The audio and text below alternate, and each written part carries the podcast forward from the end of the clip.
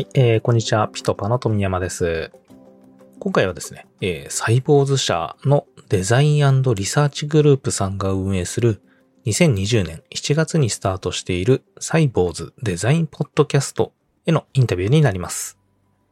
まあ、会社の広報としてそのポッドキャストを配信する企業っていうのは結構増えてきてはいるんですけれども、まあ、こちらサイボーズさんの場合はですね、会社としてではなくデザインリサーチグループという一部署で配信をしているという、まあ、珍しいパターンのポッドキャストでして、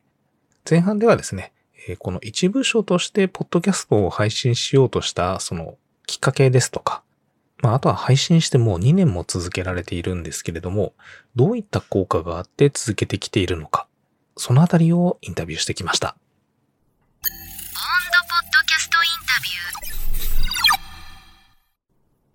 今日のゲストは、えっ、ー、と、サイボウズのデザインリサーチグループ篠原さんに来ていただいております。よろしくお願いします。よろしくお願いします。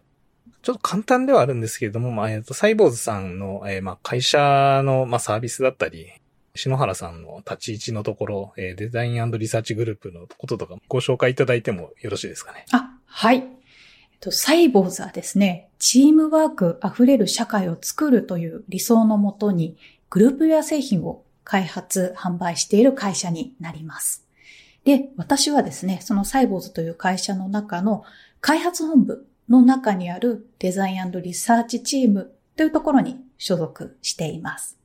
で、私の業務の内容としては、最近は新卒デザイナーの採用と育成といったことを行ってます。ありがとうございます。篠原さんは、えー、ずっとサイボーズさんで働かれてる感じなんですかねあ、私はですね、転職してサイボーズにやってきた感じでして、はい、前職はあの制作会社でデザイナーとアートディレクションをやっておりまして、サイボーズに転職してって感じですね。そういうタイムラインです。なるほど。ポッドキャストとかって個人でやられてたりしたんですか？あ、今までないです。なんで、このサイボーズデザインポッドキャストっていうのが初めてのポッドキャスト番組ですね。デザインとリサーチで今、ポッドキャストをやられているんですけれども、会社さん全体でこう、やられているポッドキャストとか、えー、はよくあるんですけれども、そのチームでこうやっているっていうところがなかなか珍しいなと思って、この辺、デザインリサーチグループで、ポッドキャストやってみようみたいなところって、どういう経緯で始まったんですかね？まず、一番最初は採用ですね。あ、採用ですか？はい、はい。採用目的っていうのが一番大きなきっかけでして、あの、実は、ポッドキャストを始める前、2019年以前とかなんですけれど、あの、サイボウズという会社の中にデザイナーやリサーチャーがいるっていうことが全然知られていなかったんですよ。で、応募してきてくださる方の人数っていうのもそこまで多くなくて、ちょっと採用に苦戦していたっていうこともあって、どうにかこう我々の存在を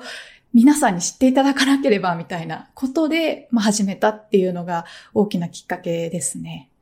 まあデザインのチームがあって、まあデザイナー採用するのに何をやってるのかがよく外から見えないので、何か情報発信しないとみたいな。そうですね。もうそもそもデザイナーとかリサーチャーの存在自体いるの知らなかったみたいなあの、声を聞いたこともあって、もう、我々の存在をとにかく示さねばっていう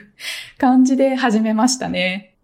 まあ、いきなり、いや、ちょっと会社の PR 的な、広報的なものにもなる中で、デザインリサーチ部だけで、ポッドキャストで始めていいっていうのは、なんか会社側のコンセンサス取るの大変だったんじゃないですか？あ、それが全然そこは大丈夫だった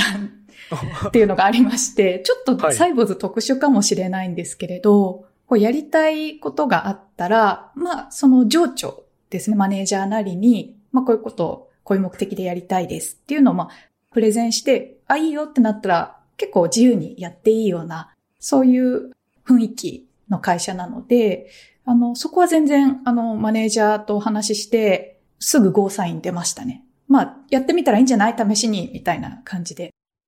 始めるにあたって、篠原さんが基本中心となってやられてた感じなんですかねあ、そうですね。発起人が私になるので、私がいろいろ温度を取るじゃないですけれど、そういうのを始めましたね。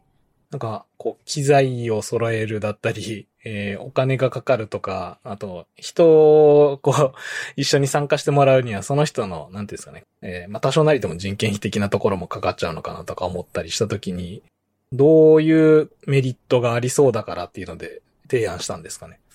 そうですね。まずは、メリットっていうものが、まだ見えない段階から試しにやってみようっていう形だったので、スモールスタートでまずやってみようかっていうところから始めましたね。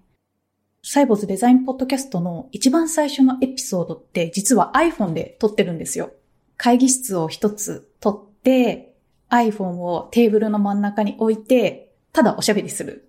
それでおしまい。特に編集もしない。そのまま公開っていう本当にミニマムスタートから始めましたね。まあ一回出してみて、なんかまあそんなに手間もかからないし、みたいな形で続けられたっていうような感じなんですかね。あ、そうですね。最初はポッドキャストでいきなり配信するんじゃなくて、ノートの音声発信から始めたんですよ。あの、あはい、はい。音声ファイルを記事としてこうアップロードするみたいな形で始めて。ますね、はい。このぐらいの形だったら続けられるねっていう話になりまして、で、続けていくと、この音声発信聞きましたとか、そういう声を聞くようになってきて、どうやら採用目的でやっていく上ですごくいい効果が出そうだぞっていうことで、じゃあ本腰入れて、ポッドキャストで配信していこうみたいな感じに変わっていきましたね。その、聞きましたみたいなのって、大体やり始めてからどのくらいで感じられましたかそうですね。3ヶ月から半年ぐらいだった気がしますね。でも3ヶ月から半年ぐらいでそういう声が徐々に聞かれ始めたっていうのはなんかすごいいい反応ですね。あ、はい。あの、全く私もこんなすぐにもっと1、2年やらないとそういう声聞こえないかなって思ってたんですけれど、意外とこう早くポツポツと声が聞こえてきたなっていう感じで、はい、嬉しかったですね、それは。ノートとかも結構積極的に書かれてたり、文字だったり、あるいはその動画だったり、まあいろいろ手段はあるかなと思うんですけれども、音声でやってみようっていう決断というか、アイディアはどっから出てきた感じなんですか？あ、そうですね。もちろんノートでもデザインリサーチチームでは発信してるんですけれども、音声を始めようって思ったきっかけは、全盲のエンジニアの杉くんっていう方がアルバイトに来たっていうのがまずあったんですよ。それが一番のきっかけで、あの、杉くんと一緒に仕事をしていくうちに、あることに気づきまして、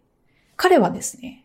音でやっぱり他人の感情だったり気持ちだったり、まあその場の状況だったりっていうのを判断するんですね。で、それを知って、音声で伝えられるあの情景とか情報っていうのすごく可能性があるなと思いまして、文章でこうチームのことを伝えるよりも、音声で伝えた方が、まあ、その場の雰囲気だったり、人柄だったりっていうのをもっとダイレクトに伝えられるんじゃないかっていうことで、じゃあ音声発信やってみようっていう流れになりましたね。あれなんですか？やっぱり人となりとかがちゃんと伝わりやすいみたいなそういう流れだったんですかね？そうですね。あと感情とかですね。その人が何を思って感じているのかっていうのが、やっぱりあの声声色っていうんですかね。やっぱりそういうのにダイレクトに出たりするので、なんかそういうのを通して、こうチーム全体の雰囲気だったり、どういったメンバーがサイボーズデザインリサーチにいるのかっていうのを知っていただけるんじゃないかなっていう流れで、音声やってみようっていう感じになりましたね。確かにあの、僕らもあの、海外とかの調査をいろいろ見てたりするんですけれども、新聞とラジオとテレビで同じ情報嘘の情報をこう流したときに、ラジオが一番それを嘘を見抜いたっていうのの割合が高かった。あ、へえ、そういう。っていう、なんか調査結果があって、あの、テレビが一番嘘のまま通されたっていうのが、調査結果があって、確かにその、人がこの人をちゃんと伝えてるのか、裏がないのかみたいなのって、なんか声はやっぱ伝え割りやすいらしいんですよね。あの、グッドパッチさんとコラボやられてる時とかに、新卒の採用で、やっぱり新卒の方って、えー情報を集めに来てるけれども、結構しセンシティブになってるっていうのがあって、そこで声だとすごい伝わりやすいんじゃないかっていうのを聞いて、ああ、確かになるほどなっていうふうには思いましたしね。うんえちょうどその頃は、あの、コロナが大流行し始めたっていうこともあって、多分学生さんも、こう、つかめる情報っていうのが少ない状況だったと思うんですよね。通常だったら、会社説明会にオフラインで参加したりとか、あの、会社の雰囲気とか、人がどういう感じなのかってつかめると思うんですけど、もうコロナになってそういうのが一旦全部なくなっちゃった状態だったので、なんかそういうものの代わりにもなったっていう感じはしますね、ポッドキャストが。ああ、なるほど。確かにですね。ちょっとお話また変わるんですけれども、目的自体は採用目的、まあ、あの、もう一貫してずっとそういう形で運営されてるんですかね。あ、そうですね。今も変わらず採用目的で。じゃあ、リスナーさんは、えー、ある程度そのサイボーズさんに興味を持ち始めたデザイナーさんが聞いてくれるようなイメージでお話しされてるんですかね。そうですね。転職を考えているデザイナーとか、あとリサーチャーの方も、ああ、はい。はい、視野に入れている感じですね。ポッドキャストで一応配信はしている形だと思うんですけれども、あとノノートですかね。はい。それ以外で、そういった転職を考えている人たちに届けるために、この音声自体をどこかで公開してるっていうのってあったりしますか？たまにイベントを開催するんですけど、まあ、そこで最近こういうエピソード撮ったんで聞いてみてくださいみたいな、そういう告知を。をしたりはしますね。うんうんうんえー転職しようとしている方がやっぱ聞いてくれるもんなんですね。聞いてくれている感じですね。あの、最近面接、採用面接ですね、すると、ポッドキャスト聞きましたとか、ポッドキャストを聞いて応募しましたっていう方がすごく増えてきましたね。ああ、そうなんですね。はいはで、面白いのが、あの、最近入社したメンバーは、もうほぼ全員聞いてますね。あ、そうなんですね。はい。ええそれはすごい。そうなんですよ。やっぱあれですかね、ポッドキャスト聞いてきたとなると、まあ、やっぱり人となりは、だったり文化だったりっていうのがなんとなく分かってるので、そういう近しい、えー文化の人が入ってきやすいとかってなんかあったりします？そうですね。その辺に共感して入ってきてくれてるっていうのは共通点としてありますね。あと、やっぱりこう入社する時の心理的なハードルっていうんですかね。そういうのも、あの、下げるっていう効果があるなって思います。実際に。に、ポッドキャストを聞いて入社したっていうメンバーに聞いたんですけれど、その、事前にポッドキャスト聞いてたので、まあ、チームの雰囲気とか分かって、まあ、入社する時の、その、コミュニケーションの不安っていうのはあんまりなかったですって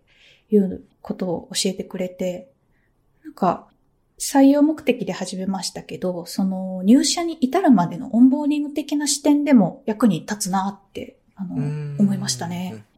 僕も直近いろいろお聞かせていただいて、御社のメンバー、なんとなく大体こんな人だろうなっていうのが、実は今えっと、柴田さんとか。はいはいはい。多分、初めに会ったら、ちょっと、こわもてじゃないですけれども、実は、なんかやんちゃなお父さんじゃないですけれども、そんな感じの、聞いてるとすごいだんだん親近感やっぱ出てきますようんね。親近感が出出るっていうのは確かにありますね。あの篠原さんだ、みたいな形で、多分面接される方も、もし聞いてたらそういう感じになるんじゃないかなと。あ確かにあの入社したメンバーに、あの篠原さんですねって言われました。あ本当ですか？そのはい全エピソード聞いて入社したメンバーに言われました。うんうんうん結構じゃあ、社内の人も聞いているんですかね？そうですね。あの、面白いのが他部署の方で聞いてくださっている方がいて、その、やっぱりコロナっていうこともあって、リアルで会う機会っていうのが減って、他の部署で何をやってるのかっていうのを知りたいっていう人が結構聞いてくれたりして、っていうのはありますね。はい。なんかどこかの回であの、新卒の方のエントリーが、まあ、はい。2倍ぐらいに増えたみたいな話も聞いたんですけれども、やっぱり実際にポッドキャストやり始めてからその辺のエントリー数だったり、認知数だったりみたいなのって相当上がってきたって感じなんですかね？そうですね。あの、ポッドキャストと並行してイベントを開催したり、ノートでも記事を書いたりっていう、あの、いろいろこう複合的なもので上がったっていうのはあるかなと思いますね。はい。ノートとかは、ポッドキャストを始めるよりもだいぶ前からやられてたんでしたっけ？そうですね。ちょっと前に始めてって感じですね。で、まあ、ポッドキャストをやり始めてから、ノートでの記事の発信の方も力を入れ始めてっていうのもあって、もういろんなチャンネルでこう情報発信を一斉にこう強化していったっていうのも、応募者数っていうのが約2倍になったっていうのにつながったのかなとは思いますね。ああ。やっぱじゃあ発信することっていうのは相当大事ということなんですね、採用大事だと思います。なんかもしあればですけれども、今、KPI 的なもの、はい、えー、ポッドキャストだったりノートだったり発信することに対して、これをやっていこうみたいな、そういう目標値とかって設定されてたりします？そうですね。面接で、ポッドキャストを聞いたことがあるかどうかみたいな人数っていうのはカウントを引き続きしていくっていうのはありますね。それ以外で例えばダウンロード数このぐらいを目指そうとかいうのは、あの、目標としては立ててはないです。ちょっとそれをやってしまうと、その数字を達成することが目的になってしまって、もともとはこう採用目的で、まあ、我々のことを皆さんに知っていただくっていうことが大きな目的なので、あまりそのシビアに数字を追いかけるみたいなことはしないようにしてますね。どっちかってこう質的な方を見ていくっていうんですかね。面接でどういったエピソードが見られてるのかとか、ポッドキャストを聞いてどういうことを感じたのかとか、そういう方を見るようにしてます。質的なものを見るっていうと、量もあるかと思うんですけど、結構定性的なヒアリングしたりとかっていうのも、なんか、この回に対する反応、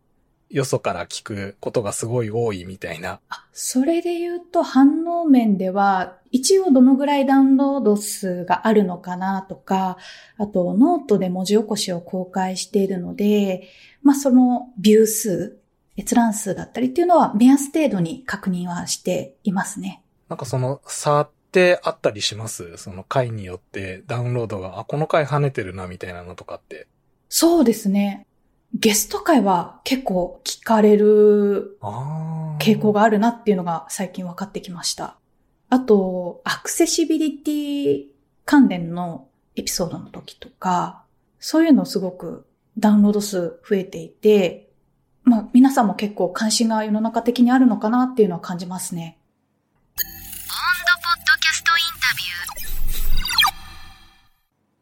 えー、この前半ではですね、サイボーズ社の、えー、サイボーズデザインポッドキャストの更新しているその目的ですとか、えー、反応などを聞いてきたんですけれども、まあ、目的としては採用を目的とするというところで、この2年経った今、その入社しているほぼ全員が聞いているというところと、まあ採用以外にもですね、そのオンボーディング、え会社に入ってから、その会社に順応するところのオンボーディングでも、え非常に効果があるというのは、え新しい発見だったという感じですね。まあ確かにこのサイボウズさんのポッドキャスト聞いてるとですね、えー、非常によくわかるんですけれども、まあ社員さんのその雰囲気とか、えー、和やかさとか、えー、あとはその勉強熱心っていうところもですね、えー、本当によく伝わってくる内容になってまして、まあ、その話す内容もさることながら、このあたりにその社員さんの、え人柄とか、まあ、最近だとですね、その会社の心理的安全性みたいなこともよく、まあ、会社のその生産性向上に対して重要だというふうに言われてたりもするんですけれども、まあ、このポッドキャストを聞くと、なんかそのあたりというのが担保されている。入社しても存分に力が発揮できるような人が面接に来てるというようなところが、まあ、旗から見ててもですね、本当によくわかる感じがします。そしてね、この、これだけその順調そうに見えるサイボーズさんなんですけれども、やっぱりその反応が出るまでに3ヶ月から半年はかかったというところ、これもしかすると早い方なのかもしれないですけれども、やっぱりこう、コツコツ続けていくっていうことは、えー、大切なのかなというふうには思います。では、このコツコツ作っていけるというところでですね、まあ、次の後半の、えー、内容ではですね、サイボーズさんが、えー、ポッドキャストを運営していく上で大変だったこととか、その企画の作り方、あとは、えー、機材の面ですね。まあ、この辺僕の、えー、趣味のところでもあるんですけれども、えー、そういった制作面についてもいろいろ聞いてきました。